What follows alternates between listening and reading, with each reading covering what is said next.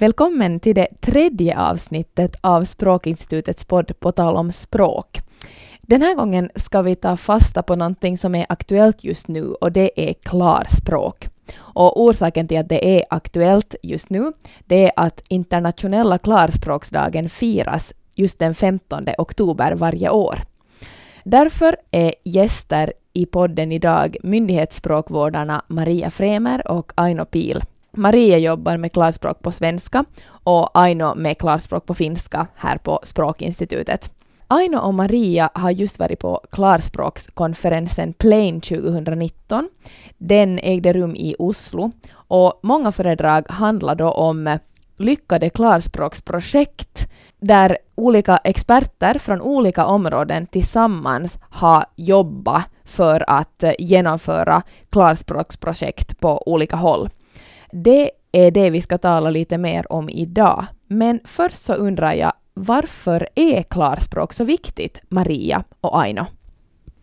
Klarspråk är ju en helt grundläggande demokratifråga. Det handlar om att alla, så många som möjligt, ska kunna förstå det som myndigheter kommunicerar till allmänheten, att man ska kunna sköta sina egna ärenden, att man ska, kunna, att man ska känna till sina egna rättigheter och kunna se till att man får det, den, den service som man är berättigad till. Ja, det är alldeles säkert det allra viktigaste. Men sen kan man ju komma ihåg det att, att klarspråk gör det mycket lättare även för myndigheter att, att funktionera. Allting tar mindre tid och man får liksom till exempel ansökan som är bättre lagda. Alltså att den som söker har förstått att vad, vad den kan söka. Det behövs inga utredningar och massor av telefonsamtal och sånt ifall mm. man har ett system där det är lätt för folk lätt. att själva sköta sina egna ärenden. Mm. Så klarspråk ligger helt enkelt i allas intresse, mm. för vi påverkas alla av både på ett positivt sätt då, om klarspråksarbete funkar, texterna är begripliga, medan vi också påverkas negativt om de inte fungerar. Det händer att myndigheter och, och andra aktörer genomför just klarspråksprojekt och, och sånt här. Vad är då viktigt för att ett sånt här projekt ska lyckas? Fick ni några sådana tankar under konferensen till exempel? Vi fick höra otaliga exempel på lyckade klarspråksprojekt mm. och det som var gemensamt för dem alla var att man hade samlat ett team med experter där ingick experter på både innehåll, teknik och språk, som uttryckligen samarbetade med sikte på ett tydligt gemensamt mål. Det var alltså inte så att man bildade en kedja där man skickar projektet som ett paket från en expert till en annan expert, utan man sitter tillsammans och löser problem tillsammans. Och det som framhölls i många av föredragen var att det krävs mycket nyfikenhet, flexibilitet och också ödmjukhet och en vilja att lära sig av varandra och att ändra, kanske ändra på sitt sätt att arbeta. Och så krävs det användare som testar resultatet. Ja, och vi har nog tänkt det här på Språkinstitutet att det är jätteviktigt att vi har redan försökt liksom få myndigheterna att förstå det, att, att varför det är viktigt att ha till exempel språkexperter och översättare med i olika arbetsgruppen redan från början eftersom språk och innehåll det, ju, det går inte på att liksom skilja från varandra. De är knutna, så knutna till varandra att, att lösningar måste liksom funderas tillsammans. Och det som vi har som en speciell ut, utmaning här i Finland jämfört med de andra nordiska länderna är ju att vi har två nationalspråk och, och det som fortfarande fortfarande kan fungera lite dåligt är att man ofta genomför allt möjligt helt och hållet på finska och sen kommer översättningen till svenska in som ett sista led.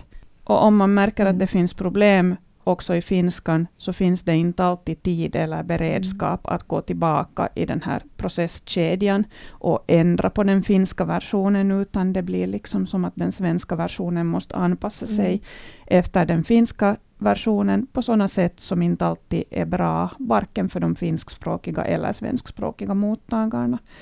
Och, och det här kunde vi kanske, eller det här kunde vi definitivt bli bättre på, att hos oss måste också översättarna vara med i det här teamet som jo. jobbar tillsammans. det är faktiskt så. Om man tänker på att, att vi har egentligen en sån här inbyggd klarspråkskontroll i form av översättning så borde man kunna liksom utnyttja det mer på ett, på ett liksom mer medvetet sätt för att kunna förbättra de där originaltexterna också.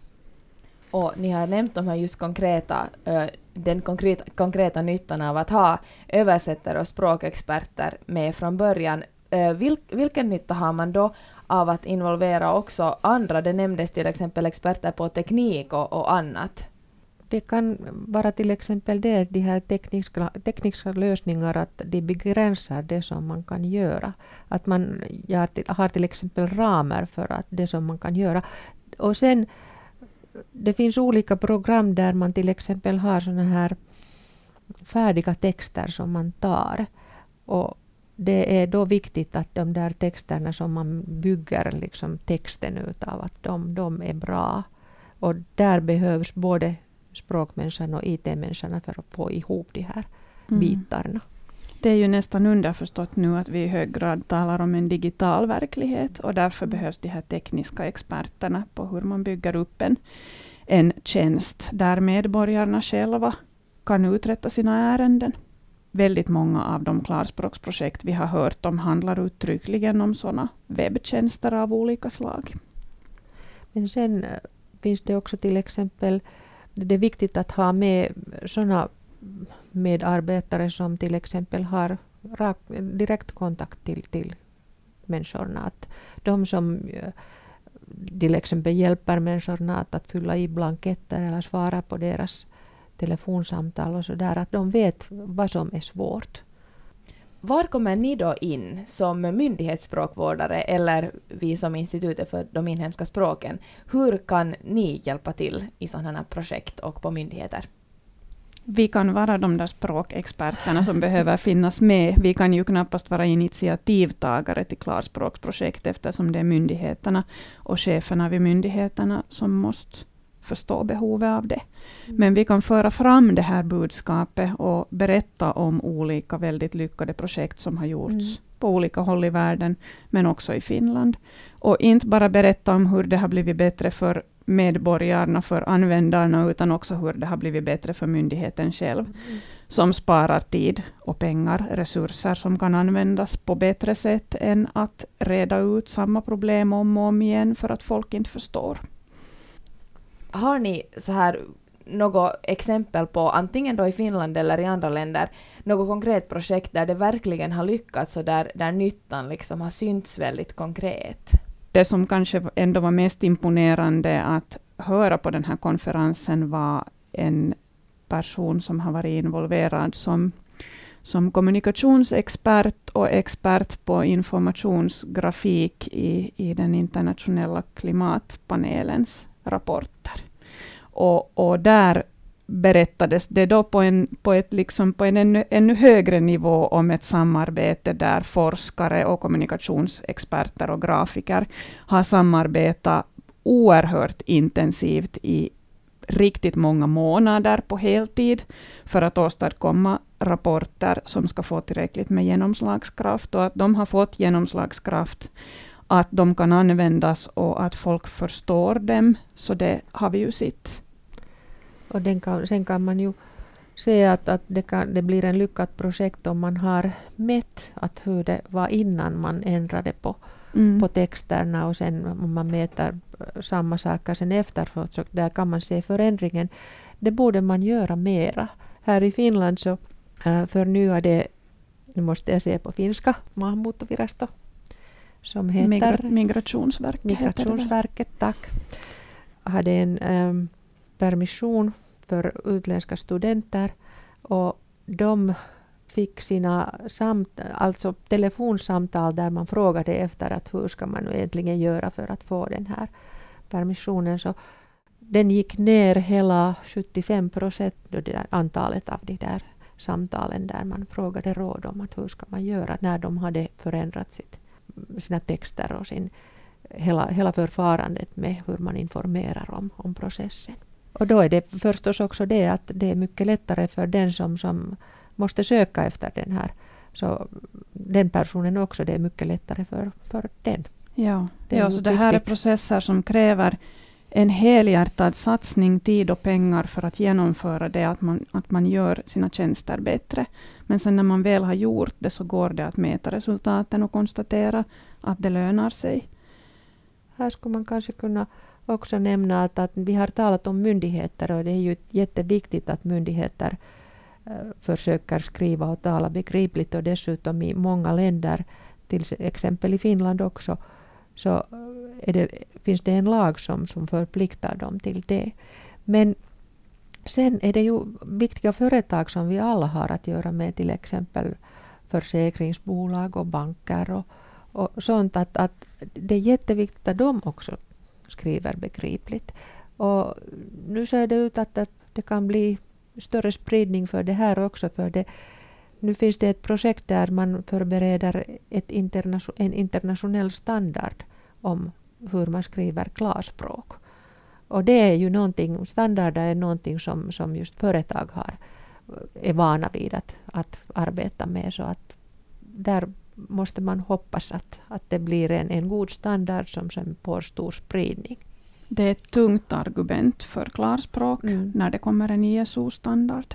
Och det är meningen att den här ISO-standarden ska bli internationell på det sättet att även om den utarbetas i hög grad på engelska, så ska den vara sån som kan tillämpas på alla språk. Och vad kommer den här standarden, hur kommer den här standarden att se ut konkret? Är det anvisningar för hur man skriver en text eller hur, hur kommer den att se ut? Det kommer nog att se ut ganska mycket som anvisningar. Den har fyra, fyra principer, fyra överordnade principer. Att, att man, att en, det, det är att innehållet är sånt som, som läsaren behöver. Och sen att läsaren också kan hitta den informationen som hen behöver. Och, äh, hen kan också förstå innehållet och kan använda det till det som hen behöver. Det, det, man kan kanske säga att det blir som en lista där man kan sen checka att, att har man liksom observerat alla de här saker och har man, har man gjort allt det som man ska för att det ska bli klarspråk. Precis. Tack så mycket. Och eh, till er som har lyssnat så kan jag ju säga att på vår webbplats så finns det redan en del information och hjälp för dig som behöver skriva klarspråk på ditt jobb till exempel. Det finns klarspråkstips och klarspråksanvisningar, så gå gärna in på sprakinstitutet.fi och eh, titta på dem. Och vi erbjuder också utbildningar och rådgivning på det här området. Ja, på båda språken. Och också på finska kan du gå in på, på www.kotus.fi virkakieli det har blivit dags för dagens finlandism och det är ju så att de ord vi använder och hur vi talar, det säger någonting om vilka vi är och därför är vissa ord viktigare för oss än andra.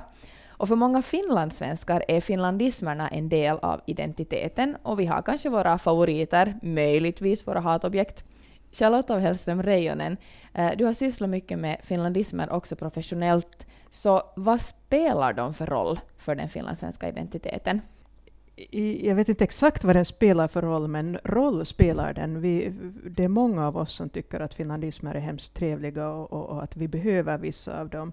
Ord som vi har använt i vår barndom eller, eller ord som vi använder med våra vänner och, och helt enkelt det språk som vi är vana vid. Därför använder vi finlandismer. Men det är ju inte någonting som typiskt finlandssvenskar. Det här är ju, gäller ju alla människor som tycker om ord som kanske har en betydelse för, kommer från deras bakgrund och har betydelse för identiteten. Har du själv då några som på något sätt betyder speciellt mycket för dig? Jag får ganska ofta den här frågan, vilken är din favoritfinlandism? Och då brukar jag ofta nämna ordet täckas, eller verbet täckas. För det är lite svårt att säga samma sak i, i, i svenskan utan den här uh, finlandismen. Täckas finns i Sverige, men det betyder att ha godheten att, och det är ett ganska gammaldags ord. Så det går liksom inte att använda det ordet egentligen längre i Sverige. Det var biskopen som täcktes kalla någon till någonting, eller täcktes visitera en församling, till exempel. En väldigt specifik användning av ordet. Men i, i finlandssvenskan används det ju Till exempel en fras som ”jag täcktes inte ta mera kaka”. Och det här kanske, jag tycker om det kanske för att det på något sätt känns lite finländskt att inte täckas ta mera kaka.